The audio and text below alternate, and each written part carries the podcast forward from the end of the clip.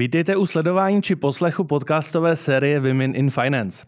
Jsem Jaroslav Kramer a moje pozvání do studia Info.cz dnes přijali 3 skutečně výjimečné dámy ze světa financí. Jsou jimi Andrea Ferjenčíková. Dobrý den. Dobrý den. Tereza Zavadilová. Dobrý den. A Silke Horáková. Dobrý den. Dámy, já jsem vás cíleně na úvod nepředstavil profesně, protože by mě zajímalo, kdybyste měli v 1-2 slovech říct, kdo jste, co děláte. Tak co byste vybrali? Andrejo, já bych začal s vámi. Vediem zastúpenie Európskej investičnej banky tu v Prahe a ja to volám niekedy tak, že som diplomatka našej banky. Takže diplomatka v investicích, dalo by sa říct? Keď chcete 2 slova, tak to môže byť tak. Co by vybrala Tereza? U mě to asi jednoduchý, já vlastně nejsem tak úplně z financí, já jsem z médií, protože celý život pracuji v médiích, ale vlastně celá moje historie, že jsem byla finanční reportérka, psala jsem finance, takže tím vlastně do toho světa tak nějak patřím. Já bych za sebe u Terezy dodal 3 slova. Elitní ekonomická novinářka. Si myslím, že je potřeba. Bývalo, děkuju. No, je vás v Česku stále méně a méně elitních ekonomických novinářů a novinářek, ale k tomu se možná taky dostaneme. A co by vybrala Silke Horáková? U vás to bude asi náročné, protože vy těch pozic máte trošku víc. Jo, tak můžu trošku víc těch slov, jo. Ano. Spolumajitelka společnosti Albatros Media, což je asi vedoucí nakladatelství Dům tady v České republice. Pak jsem spolu založila Tilia Impact Ventures, což je první social impact fond v České republice a jeden z prvních tady v regionu.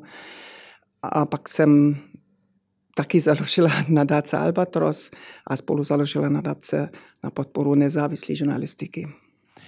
Ono, dám, které se pohybují v těch nejvyšších patrech finančního světa, zejména investic, a případně i oblasti venture kapitálu, skutečně v Česku není mnoho. To by možná potvrdila i Tereza, protože dlouhodobě sleduje samozřejmě také ženy ve světě financí.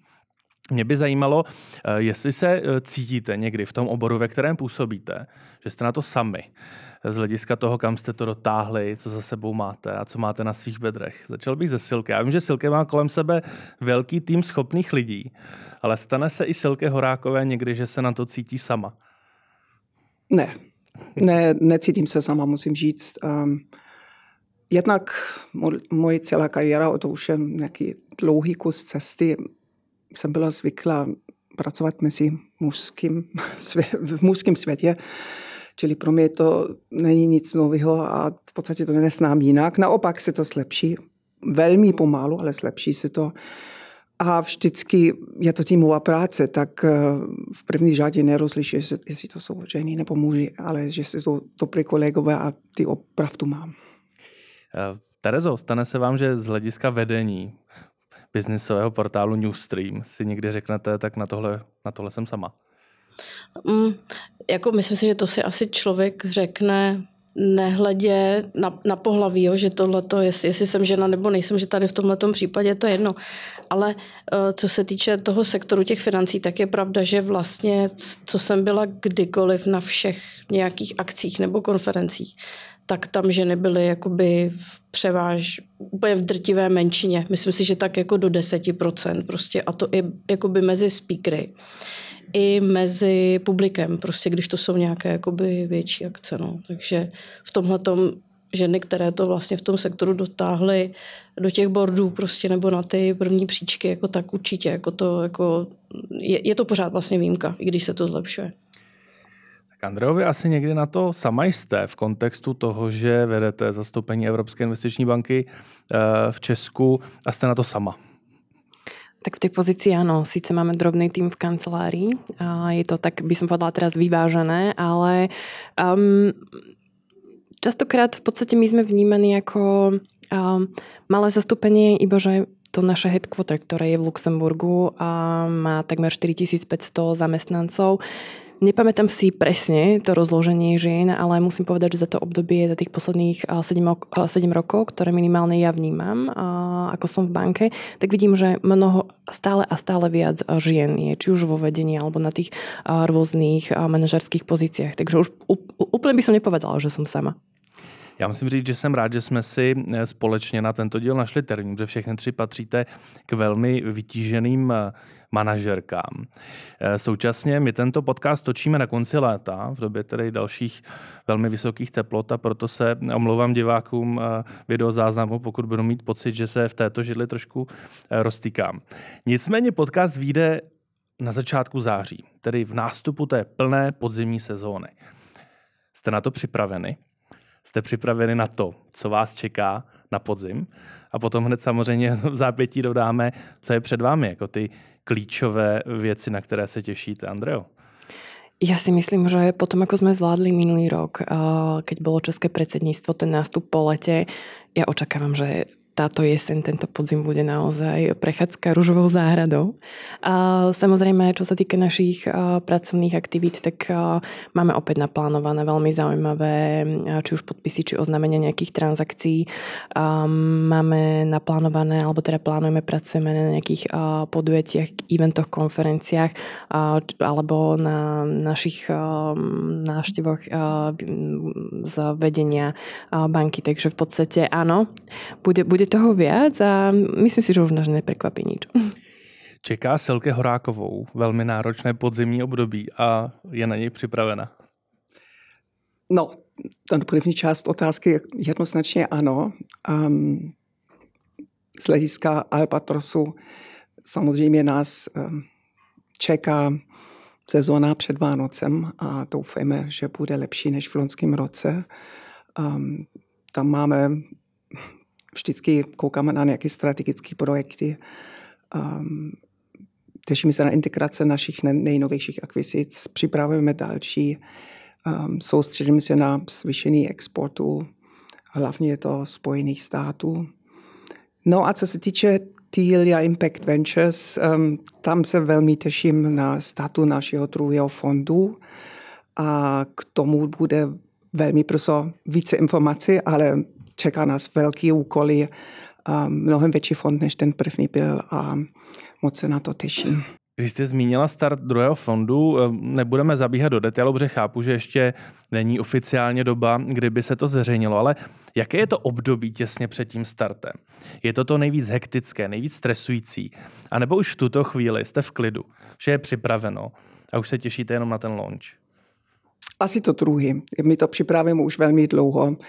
Na fond musíte jít dlouhodobě a ten fond bude řádově větší než náš první, čili na fundraising potřebujete nikoliv týdny, ale léta. A jsme velmi rádi, že budeme spolupracovat s Evropským investičním fondem v tom a spoustu zajímavým dalším investory. A jo, je to připravený, my jsme se připravili celý tu dobu, když jsme pracovali v Tilia 1 na to. Jo. Budovali jsme ten tým, budovali jsme ten network, ten deal flow a dokonce v podstatě je už skoro souhlasený ten první projekt, do které budeme investovat, tak vidím to spíš dlouhodobá příprava, ale teďka plynový přechod. Předpokládám, že šéfka biznisového média ráda slyší, že se na podzim budou konat zajímavé akvizice, nové fondy, nové akce. Je to tak, že skutečně i pro vás v tom mediálním světě to podzimní období je to nejvíc hektické. Mám pocit, že srpen už je takové malé září. Že už v srpnu chystáme strašně moc věcí, které právě teďka budeme spouštět na podzim. Před námi je největší úkol, budeme mít nový magazín, tištěný. Což je věc, kterou jsem na začátku úplně v plánu neměla. My jsme teďka na trhu 2 roky. Myslela jsem si, že budeme čistě nové médium ve smyslu internetové, prostě děláme videa a podobně, jakoby, zaměřujeme se víc jakoby audiovizuálně.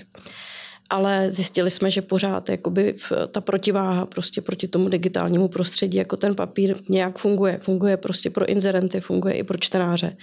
Takže tak jako spousta jiných původně internetových médií i my začneme vydávat časopis, takže to je vlastně teď jako co finišujeme a budeme hodně promovat. Já už jsem zmínil, že vy se dlouhodobě věnujete i ženským příběhům v rámci vašeho média. Se Silke Horákovou jste měli velmi zajímavý rozhovor. Nevím, jestli Andrea už byla hostem, ale určitě do budoucna bude taky. Mě by ale obecně zajímalo, jestli se podle vás třeba ty ženské příběhy v biznisu, ty úspěšné ženské příběhy, něčím odlišují, že jsou něčím skutečně specifické, protože nepředpokládám, že stejně jako tomu není u mě, že byste si vybírala respondentky jenom podle toho, jestli to jsou ženy nebo muži, ale že tam skutečně vidíte něco navíc, nějakou přednou hodnotu. Tak co vás baví na těch příbězích ženského úspěchu? Já si teda vypůjčím výraz, který jsem nevymyslela, ale řekl mi ho jednou headhunter Honza Bubeník. A to je to, že on říká, že ženy mají přístup walk the talk, že oni prostě to, co dělají, že skutečně mají odpracováno a dělají to, že to umí. Jako není to, že si řeknou, já tady budu šéfovat, aniž něco umím, což nechci říkat, že dělají muži, ale když se to generalizuje, tak takhle nějak asi jakoby to je.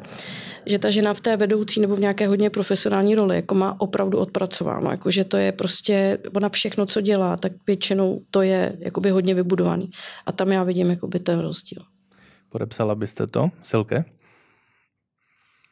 No, těžko říct, nemůžu mluvit v tom smyslu sama o sobě, ale já si myslím, že ženy mají to objektivně ještě těžší se prosadit, ja, i když možná objektivně nějaké možnosti mají. Ale my to vidíme v tom světu startupů velmi, velmi, velmi jasný. Ja. Přístup k financím například je problém.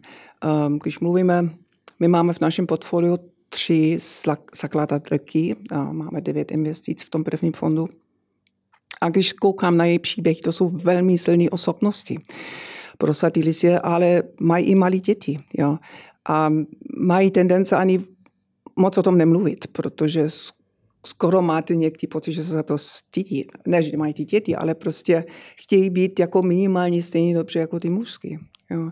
Ale abych se vrátil k tomu přístup k financím. Ja. Studie Evropské organizace Women in Venture Capital od roku 2021, myslím, jsou ty data, prokázala, že, a to je dlouhodobý trend, z těch založených startupů dostali financování v venture kapitálu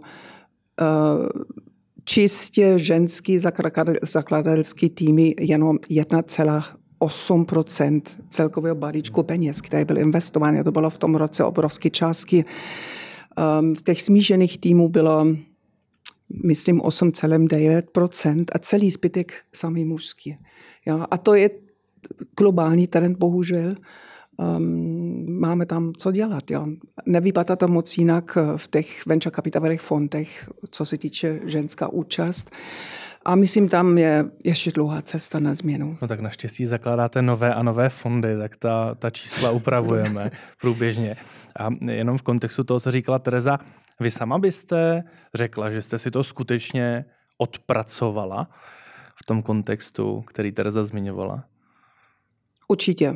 Určitě, já si myslím, opracovat to je něco, co máme zakotvený v našich genech, v naší výchově hlavně.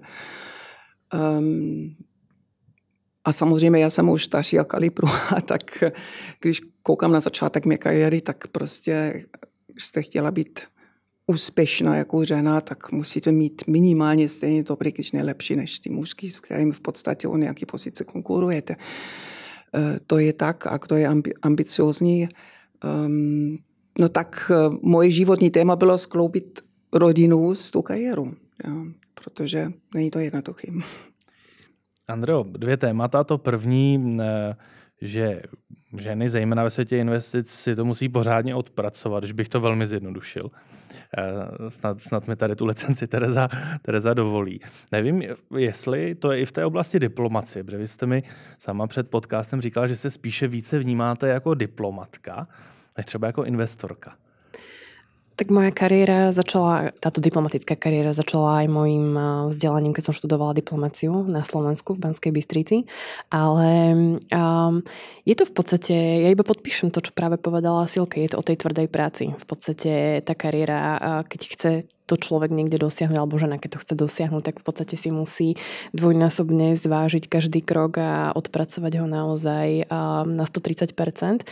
Ja som prednedávnom sledovala public hearing pri jednom výbere na európsku pozíciu na Slovensku a tam práve úspešná kandidátka teraz už povedala, že žena sa prihlási do nejakého výberového procesu a naozaj, keď je 100% si istá, alebo teda 120% istá, že má nejaké dovednosti, že má nejaké vzdelanie, je dostatočne pripravená. Pri tých chlapských kandidátoch alebo mužských kandidátoch je to častokrát aj skôr taký ten pokus, dobre, cítim sa na to možno na 60% a idem to skúsiť, idem to risknúť. A možno tento prístup sa tak trošku dá preklopiť aj do toho investovania. Hej? Žena v podstate potrebuje mať viac aktívne svoje senzory na to, že či naozaj tá, ktorá investícia bude dávať zmysel, či už po tej sociálnej stránke, environmentálnej stránke a tak ďalej, či naozaj tie čísla budú sedieť na konci dňa, kdežto možno, a práve to je možno aj to, čo práve hovorila Silke, pri tých venture kapitálových investíciách je ten podiel tak strašne rozdielný, hej? Pri tímoch, ktoré vedú čisto iba mužské tímy a pri tých ženských tímoch. Čo ja si myslím, že je dôležité naozaj vybudovať to prostredie a ten ekosystém tak, aby tá diverzita fungovala. Či už je to, keď sú ženy lepšie v nejakej oblasti, tak nech idú do toho, ale v podstate nemalo by to byť iba o tom, že sa budú v podstate nejaké skupiny uprednostňovať umelo, ale malo by to byť v podstate o tej rovnosti príležitosti a šancí. Dámy, vy tři jste současně šéfky větších či menších týmů. Zajímalo by mě, co považujete u sebe jako za nejlepší vlastnost toho šéfovství. V čem jste dobré šéfky? Čím byste mohli nainspirovat? Andreo? Ja veľmi rada plánujem a organizujem. A snažím sa mať ten taký out of box thinking. Čiže v podstate nielen sa pozerať na svetlo na konci tunela, ale v podstate vidieť všetko v súvislostiach. A myslím si, že toto bolo niekoľkokrát to, čo sa mi podarilo posúvať veci ďalej. Takže checklist správneho šéfa číslo 1, byť dobrý plánovač a přemýšlet out of the box, co by doplnila Tereza Zavadilová. No já jsem o tom párkrát přemýšlela, že a nejenom u téhleté kategorie, ale že jsem si říkala, že vlastně často ta nejlepší vlastnost člověka je zároveň i jeho nejhorší. Takže takhle já to mám i v řízení. Mm-hmm. Já dost nerada řídím lidi a potřebuji, aby ty lidi byli samostatní. Prostě myslím si, že jim dávám velký prostor, ale zároveň prostě chci, aby oni udělali jakoby to, co mají, pak je vlastně neřídím. Takhle to je ideální. Ale někdy to samozřejmě naráží v obou straně. A co by doplnila Silke Horáková? No, já se necítím úplně jako šéfka nějakého týmu. V Tilia, to jsme 4 zakladateli, partnery v tom fondu a třeba samozřejmě říct, že celý náš tým je rozhodně mladší než já. Čili já jsem se snažil z začátku předávat svoje zkušenosti, pracovník, který mám samozřejmě bohatší než mladší kolegové. A v tom vidím ten velký přínos, který mám k tomu malému kolektivu toho fondu. Inspirace, strategické myšlení a zkušenosti. A co se týče Albatros jako majitel, tam v podstatě spolu s manželem se soustříme na ty strategické úkoly. To je náš úkol, to strategicky řídit, nikoliv na úrovně denního managementu a tam jde o to inspirace. A já doufám a myslím, že jsme inspirovali našimi hodnoty a to považuji za velmi důležité v té souvislosti. Kromě toho, že jste šéfky, tak jste současně tvářemi svých organizací, společností, fondů. Trvalo vám zvyknout si na to, že jste skutečně tváří toho týmu, toho produktu, který reprezentujete. A je to něco, s čím už dneska automaticky počítáte, Silke? No, to nevím, jestli to je tak úplně pravda, že jsem tvářím ani jedný, ani druhý, ale samozřejmě v médiích často se objevují spíš v souvislosti s Albatrosem ještě.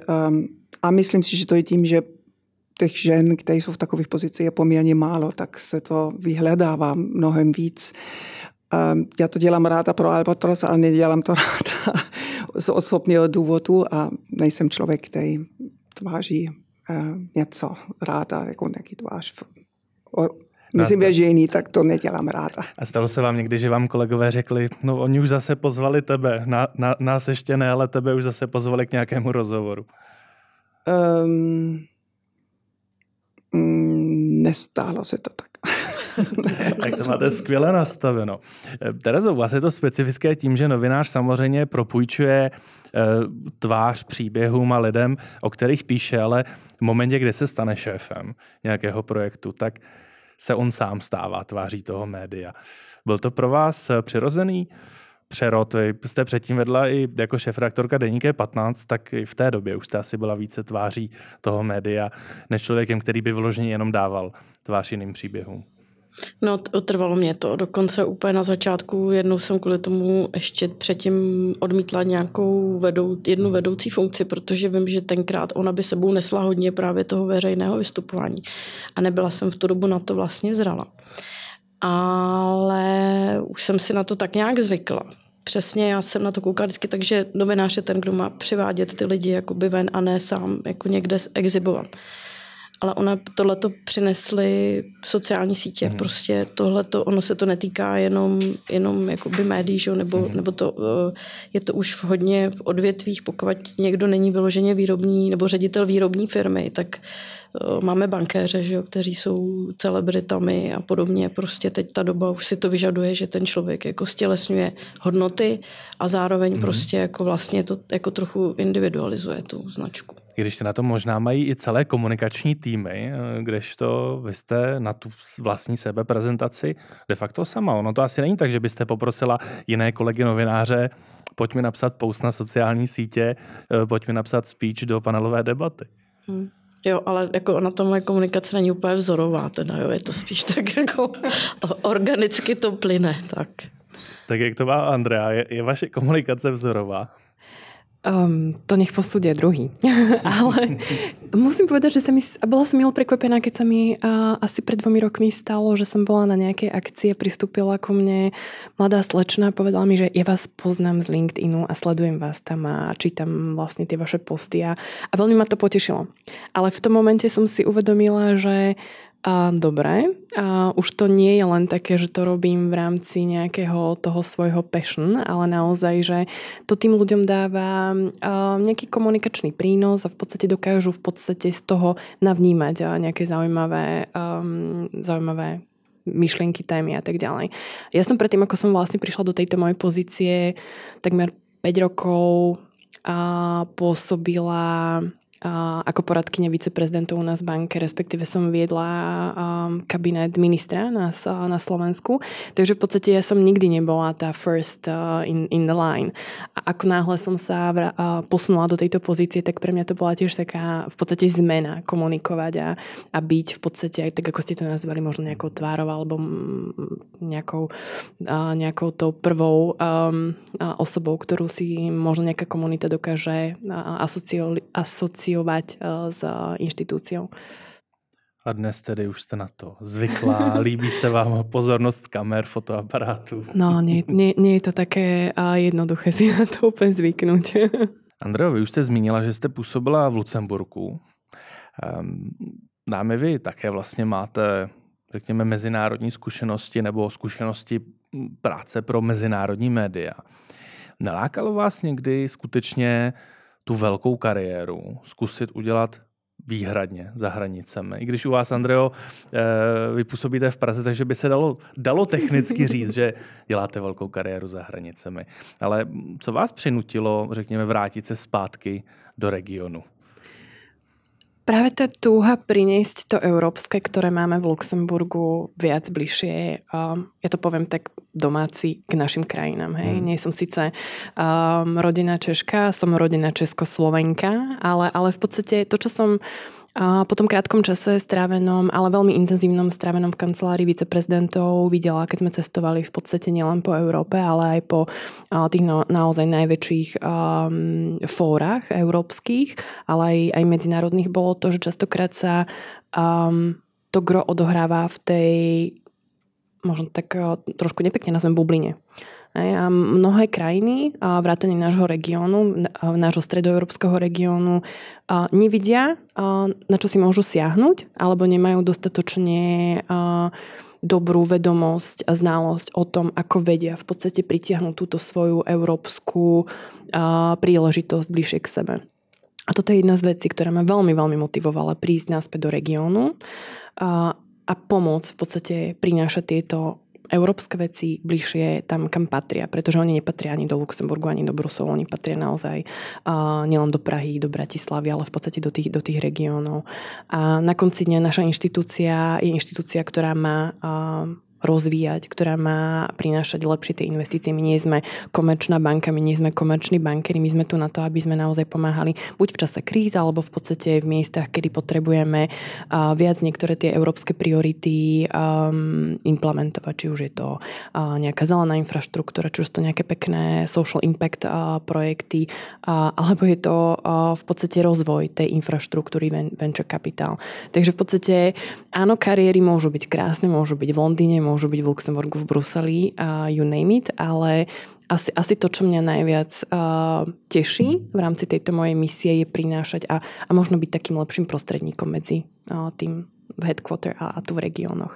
Když jste, Andreo, zmínila tu misi, jak náročný byl ten přerod z toho hubu, kde je 4,5 tisíce zaměstnanců, do té, na tu výsadkářskou misi do Prahy, kde jste si musela vytvořit ten mini tým a vlastně všechno tady zvládnout sama? No, musím povedať, že ten prerod začal začiatkom roku 2020 a teda začiatkom covidu, takže bol naozaj veľmi náročný. Ale keď odhliadnem bez tú nejakú klikatú cestu covidovú, ktorú sme asi všetci mali veľmi komplikovanú, či v biznise, alebo v rodine, v súkromí, ja si myslím, že to bolo veľmi prírodzené. Lebo ja osobne milujem kontakt s ľuďmi a v podstate nejaký vytváranie toho networku a hlavne mám veľmi rada rozprávať o veciach, ktoré my robíme možno takou zjednodušenou cestou. Čo je častokrát možno aj problém tých veľkých business talks a tých európskych talks, ktoré sa či už v Bruseli alebo v Luxemburgu dejú, že naozaj to treba pretlmočiť trošku do toho jazyka. Ani nie inštitúcia, ale v podstate bežných ľudí, ktorí s tým pracujú a možno im vysvetliť, kde je tá príležitosť. Takže ja by som to nazvala také, že prirodzený, parašutistický, výsadkársky prílet to bol. Terezo, když jsme začínali s tím mezinárodním kontextem, vy jste působila v české redakci BBC. Neměla jste to tak, že když jste se začala věnovat ve velkém tomu světu financí, takže vás to třeba netáhlo do Londýna nebo do New Yorku, do takových těch jako ohromných finančních epicenter? Táhlo, já jsem právě do BBC šla tenkrát, proto byť jsem vůbec neměla ráda rádio a není to moje jako přirozenost. Ale jsem ráda, že to za tu zkušenost jako velice. Kvůli tomu, že právě byla možnost vyjet do Londýna aspoň jako na kurz jako, nebo na nějakou dobu. Což se mně ještě jakoby povedlo na kousek. Oni potom rozhodli a ty redakce středoevropské se zavřely, což byla škoda. Ale je to prostě takto. Ty média jsou strašně jazykově jakoby bejzovaný, jako strašně spjatý s tím jazykem. Myslím si, že není moc reálný jako jít dělat kariéru, nebo rozhodně to nebylo v době, kdy bych já o tom bývala uvažovala. Jít jako dělat mezinárodní kariéru jako v jiném jazyce. Tam prostě ten jazyk je strašně jako velký limit, jakoby pro píšícího novináře nebo mluvícího novináře. Přesto podařilo se vám nasát, když jste byla tady v Londýně, to, jakým způsobem, jakou dynamiku tam má ten finanční svět? To určitě, no. Jakoby je ten level té profesionality, který vlastně tady ještě pořád, jako už je to docela dávno, ale ještě tady úplně jakoby není, no. Když Andrea hovořila o té výsadkářské misi, o té změně, tak jak velká změna bylo pro vás přejít z pozice šéfredaktorky média, které už je zaběhnuté a má velký back office, má velký tým lidí, kteří se o něj starají, což byl Deník E15, do pozice šéfky nově vznikajícího mediálního projektu. Byl to skutečně velký skok a velká změna, nebo to pro vás bylo všechno plynulé a přirozené? No, to nebyla skoro žádná změna, protože ono, byť vlastně Deník E15 teďka na trhu bude 16 let, teďka na podzim, tak on vzniknul na zelené louce, jako byť tenkrát v rámci vydavatelství Moda Front AS. A on si udržel vlastně takový jakoby startupový mindset, jo, celou dobu prostě. I potom, když ho koupil Czech News Centru, tak my jsme si tam toho hodně vždycky dělali sami. I ta role toho šéfredaktora, a to moje i vlastně mého předchůdce Tomáše Skřivánka, byla vždycky rozšířená, že prostě jako my jsme se vždycky trochu starali o ten obchod, o ten marketing, jako o ty věci, takže jako pro mě to velká změna nebyla. Ale kdybych šla z velké redakce, kde prostě ten šéfredaktor opravdu řeší jenom ten obsah, tak si myslím, že by to bylo, jako to by bylo náročné. V tomhle jsem to vlastně měla lehčí. A daří se vám i dodnes, protože samozřejmě portál Newstream neustále roste a přidává nové a nové projekty, tak daří se vám stále věnovat se všem těm oblastem? No, jako musím, protože my právě tím, jak se malí, tak nemáme infrastrukturu moc jakoby žádnou, takže hodně si toho člověk musí dělat sám, protože kdybych na všechno najala lidi, tak to bychom skončili tak za měsíc. Ale jasně, no, ta šíře jako je vlastně čím dál větší. Silke, když jsme zmiňovali ten mezinárodní aspekt, proč zrovna Praha je pro vás ten ideální hub na to vytvářet fondy, vytvářet nové projekty? No tak v první řadě mám tady rodinu a přišla jsem do tyhle krásné země z toho důvodu. To byl ten první impuls, důvod. Velmi dávno. Ale já jsem vždycky pracovala v mezinárodním kontextu. V 90. letech jsem pracovala pro Evropskou banku a pro obnovu a rozvoj, než jsem se rozhodla v podstatě jít do freelancing nebo do samostatných investování. Pracovala jsem i pro fondy potom tady v Česku. Ale jsou dvě věci. Jednak Albatros bylo pro nás skutečně příležitost, který v podstatě manžel přes svý práce přinesl do našeho rodinného stolu. A to je takový krásný úkol, rozvinout takovou hezkou českou značku, že se nedá odolat. Ja. A původně jsme přistoupili k tomu, že jsme to chtěli jako investoři koupit spolu s managementem, potom samostatně a střední doby to prodat. Ale velice brzo jsme od toho odstoupili, protože jsme se zamilovali do toho biznesu. Nejenom, že to je krásný produkt, ale krásný produkt přitahuje i velmi příjemný a zajímavý lidi. Čili jsme se rozhodli pustit náš rodinný podnik a to byl ten hlavní důvod.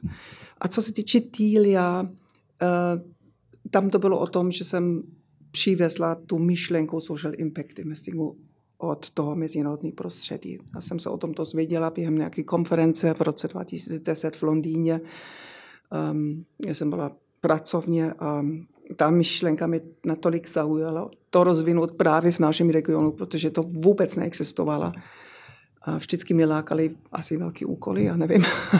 A ten impuls byl velmi silný. A to rozvinout v Praze, my máme tady velmi rozmanitý tým, i co se týče národnosti, ale je to fond, který funguje v celém regionu Central Eastern Europe, nejenom v Praze a nejenom v Česku. Čili je to mezinárodní prostředí.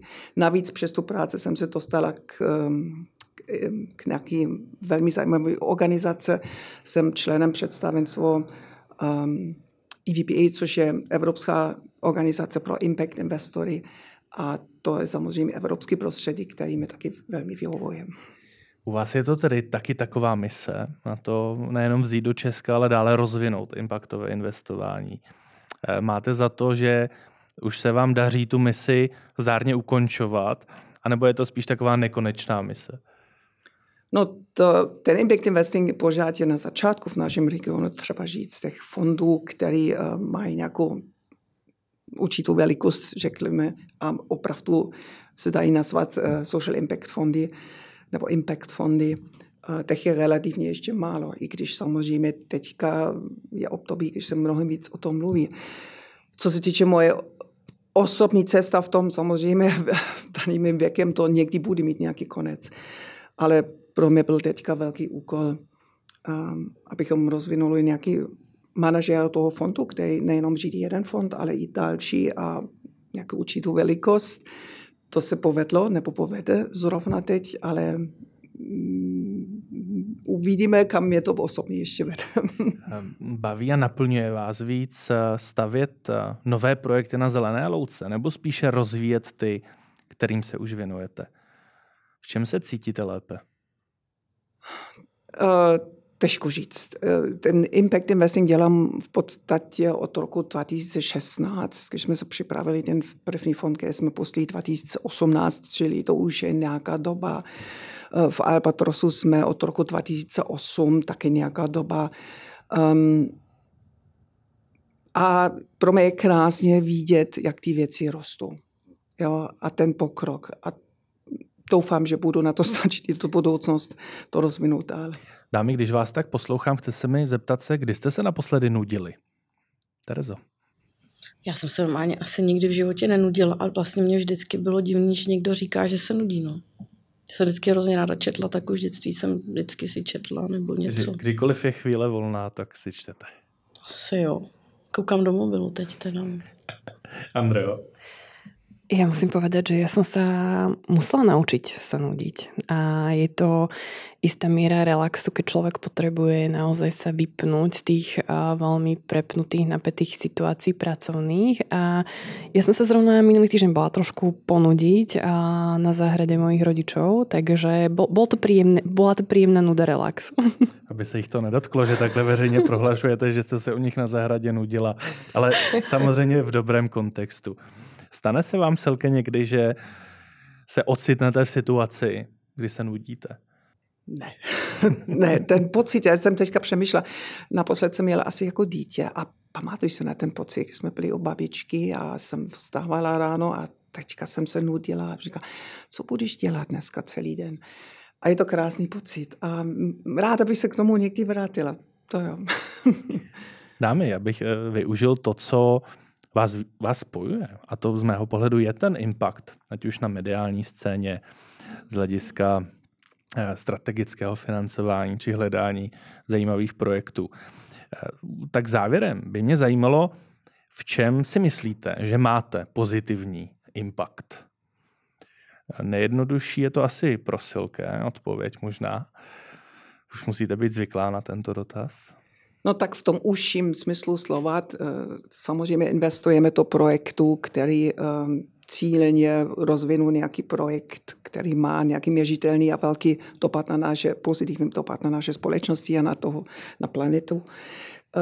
A jinak jsem už v nějakým věku, když ráda předávám věci a snažím se inspirovat mladší lidi. A to v kontextu Albatrosu a mé filantropické činnosti, tak já doufám, že to je taky nějaký dlouhodobý impact na pár lidí snad.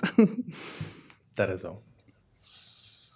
No, já vlastně úplně hrozně jakoby přirozeně cítím hodnotu rovnosti šancí. Jako tohle prostě fakt jako je prostě hrozně pro mě žitá věc. Prostě nesnáším xenofobii jako jakýkoliv vlastně takové ty diskriminační postupy. Takže to si myslím, že je takový jakoby základ můj. A pak chci, aby lidi, co jsou kolem mě, co jsou u mě zaměstnaný nebo moji kolegové, nebo tak, aby měli šanci rozvinout svoje talenty. O tom mě jde vlastně jakoby nejvíc, protože ono to potom funguje dobře. Jako když ty lidi to takhle taky cejtějí, dokážou zaměřit na ty svoje silné stránky, tak potom to funguje, i když třeba těch lidí tam není tolik. Mm-hmm. Andreo? Ak by ste sa spýtali na ten impact, ktorý robí inštitúcia, za ktorú aj vďaka ktorej tu sedím, tak ja si myslím, že za tých posledných 30 rokov, ktoré v podstate banka aj v Českej republike pôsobí, je to takmer 30 miliard eur, ktoré sme tu preinvestovali. A teda asi ten impact na českú ekonomiku je značný. Čo sa týka toho môjho osobného impactu, ktorý možno za to obdobie posledných 3-4 rokov asi by som mohla vyzdvihnúť, je ten taký empatický náhľad a snaha zistiť, kto vlastne čo potrebuje, nájsť tie potreby, identifikovať ich dobre a premeniť ich na nejakú konkrétnu príležitosť alebo nejakú action. Hej? Tak toto je, dúfam, že ten impact, ktorý za sebou nechávam. To se vlastně můžu zeptat Silke, jestli se to André daří, protože vy se znáte, tak daří se jí to? No absolutně, já jsem přesvědčena.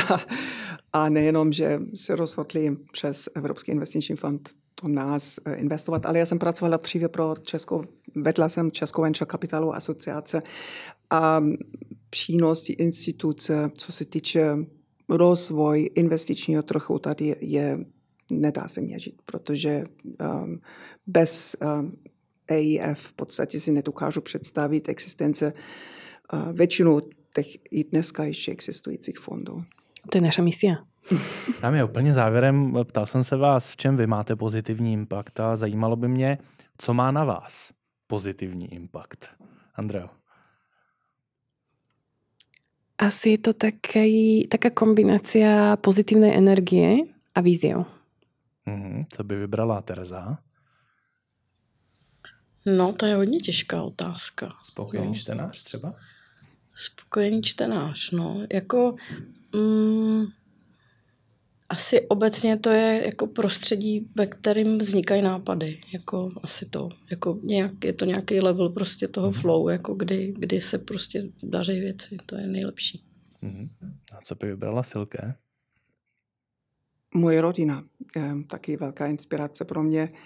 A v tom pracovním prostředí ta druhá, nebo ty dvě další rodiny, což je ten tým Albatros, který je skvělý a funguje skvělý a je radost s nima spolupracovat, ale taky v Tilia, nejenom naše partnery, ale ten malý celkový tým, je to fakt pro mě velká inspirace s nima spolupracovat a to táhnout věci.